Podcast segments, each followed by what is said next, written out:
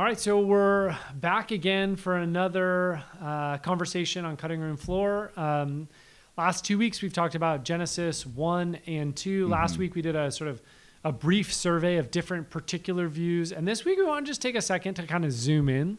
Yeah. Right, there's like tons of modern questions around evolution Yeah. tons of modern questions around creation. And there's a, a small cohort of people who are trying to figure out how do we do this together? And we thought maybe it was worth kind of digging in a little bit to like their key perspectives, their theology, their Mm-hmm. sort of grounding in science, because we thought maybe it would be sort of an interesting and thoughtful way of engaging with a particular theory. totally. Yeah.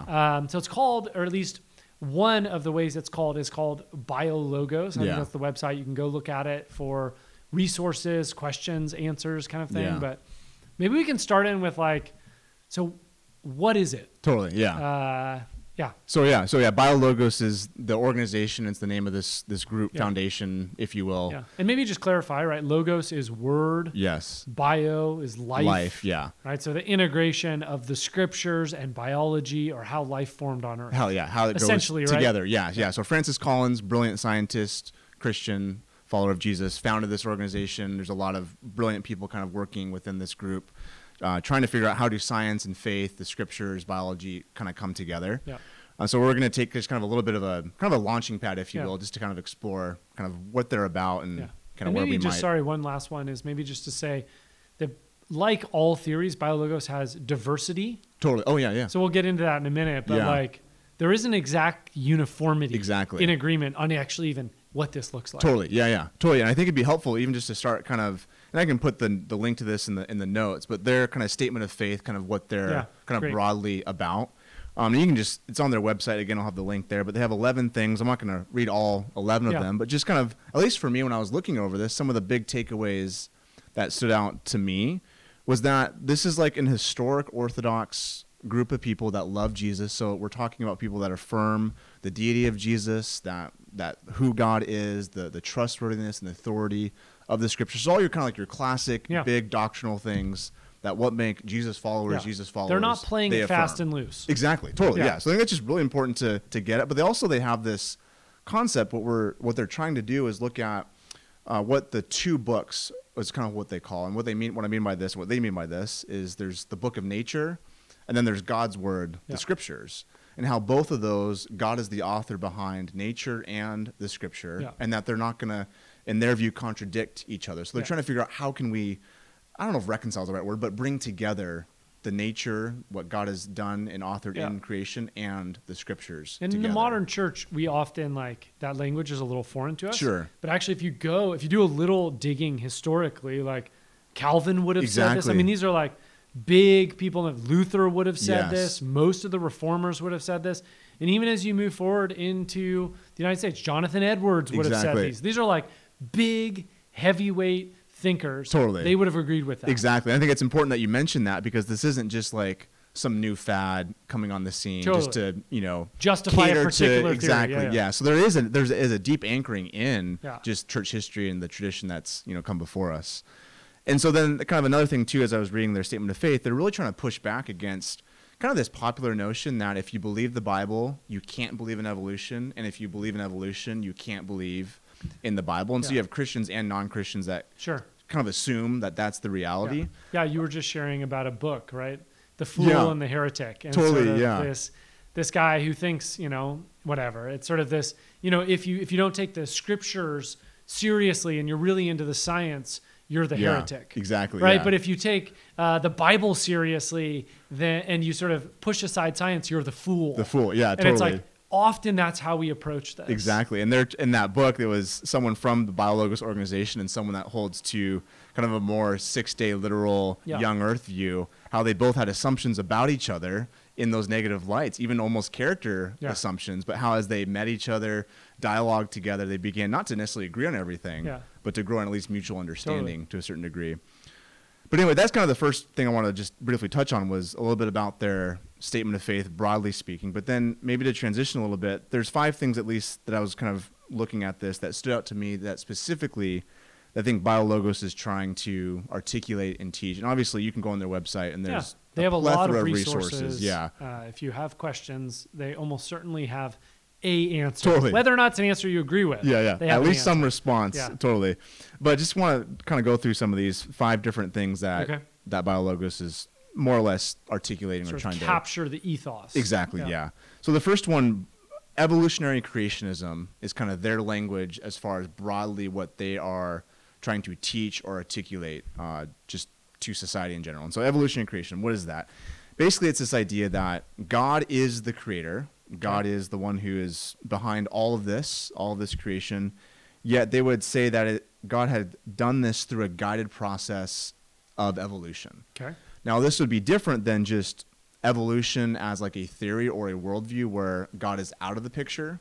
They want to really affirm and emphasize that no, God is the creator. God is the one who is responsible for all of what we see and, and have in, in Yeah. this universe.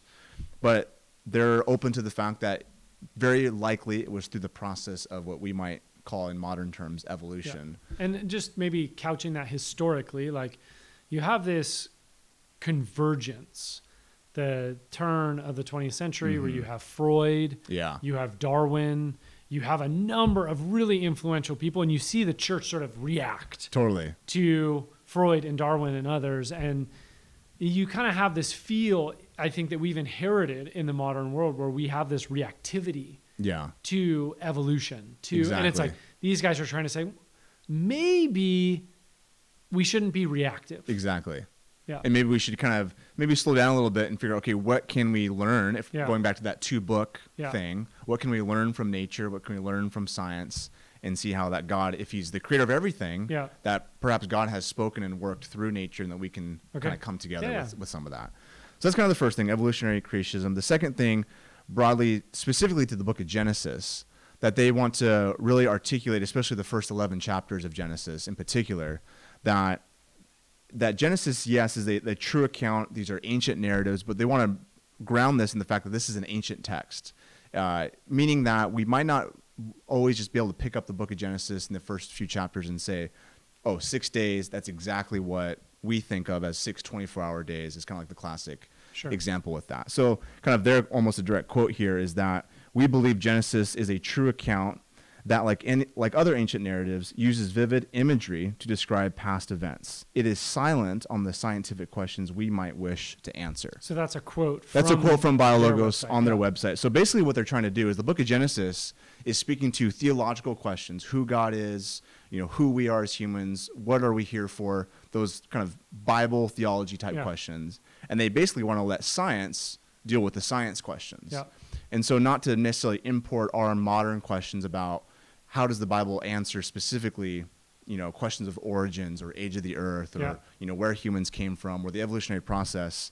They want the Bible to speak to theology, kind of you know those big things, and then science to speak uh, to science. okay And so that kind of leads into then specifically with the number three, the days in Genesis one.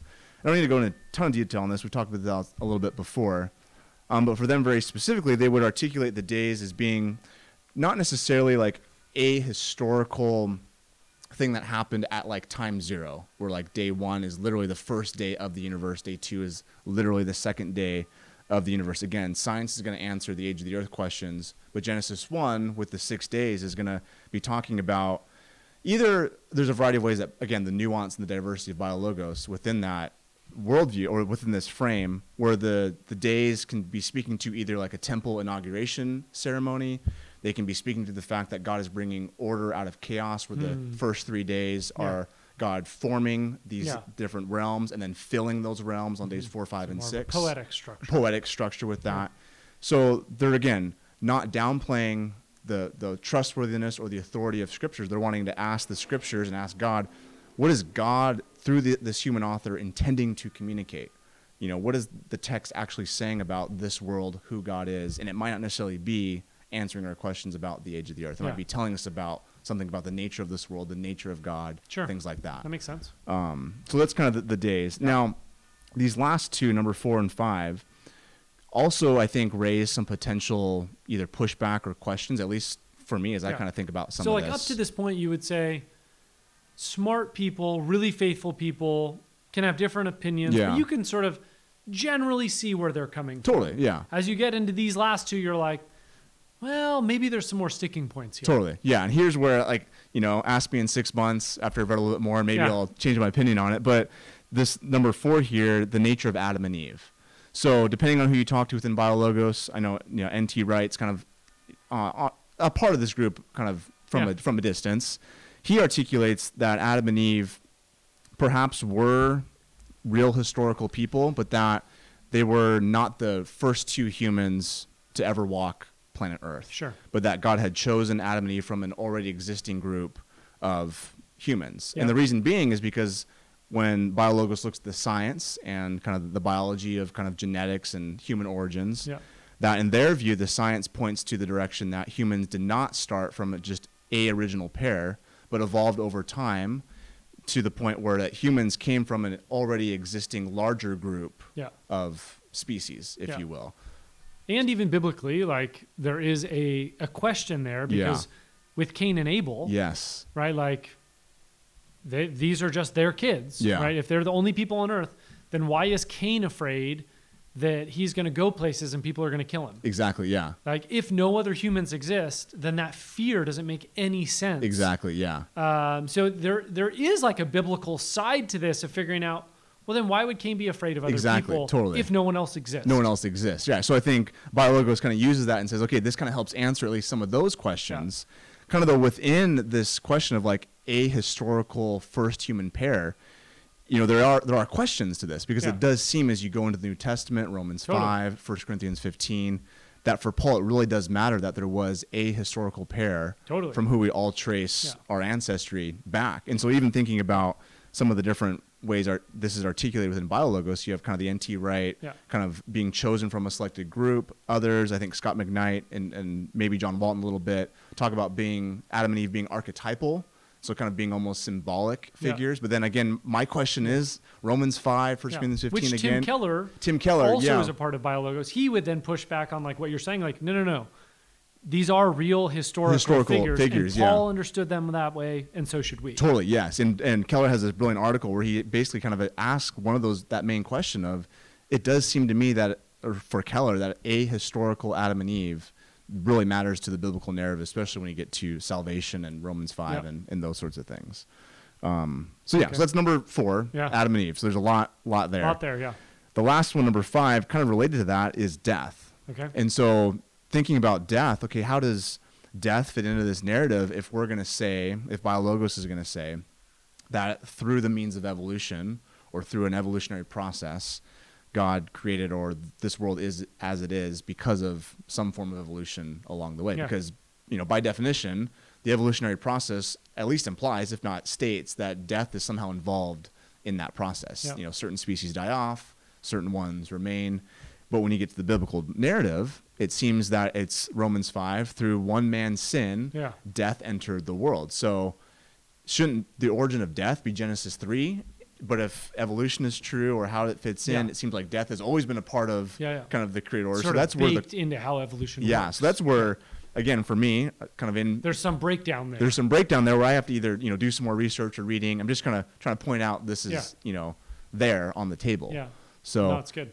Um, and I think this is important also just thinking about death, like kind of one of the ways that this kind of gets articulated and talked about though, is that death, what are we talking about when we talk about death? Yeah. So like Adam, right? They say he he's going to die when he eats the fruit. Yeah. And Eve, but he lives 900 years. Exactly. So yeah. what does it mean to eat the fruit and die? It died, yeah. So there does seem to be this aspect of in the narrative, like when you eat of this fruit, you will surely die, like you just mentioned. He doesn't physically die. Immediately. immediately, yes. Which is, I think, important, right? So Totally. is this a delay or a different understanding of death? Exactly. So like he is banished from the garden. So there's this aspect of being separated from the Yeah. presence of God that I think is implied Yeah. in this Which may even be more significant than biological death. Totally. Exactly. The, the scripture may even be saying that.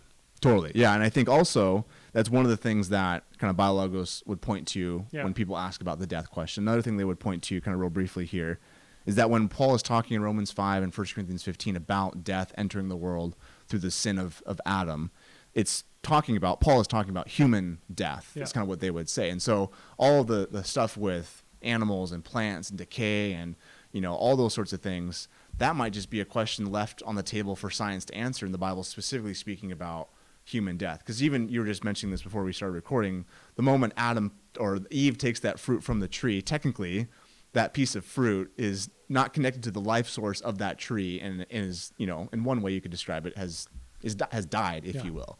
Um, so there's just uh, you know ways that people in within biologos try to answer that Yeah. that question. Well, I think what's helpful about this, hopefully, is it sort of shapes like a little deeper dive into one particular theory that Yeah. kind of, I think, carries some of the deeper anxieties, worries, conflicts we have cognitively around Totally. the scripture and science. Yeah. Um, so again, like this isn't necessarily our view, Sure. but it is a dive into a particular perspective that I think helps us appreciate what's going on both in the world yeah. uh, and in the scriptures and one person's attempt at finding a way or a Totally. group's attempt at finding a way forward. Yeah. Yeah. That's Anyway. good. Cool. Thanks, man. Yep.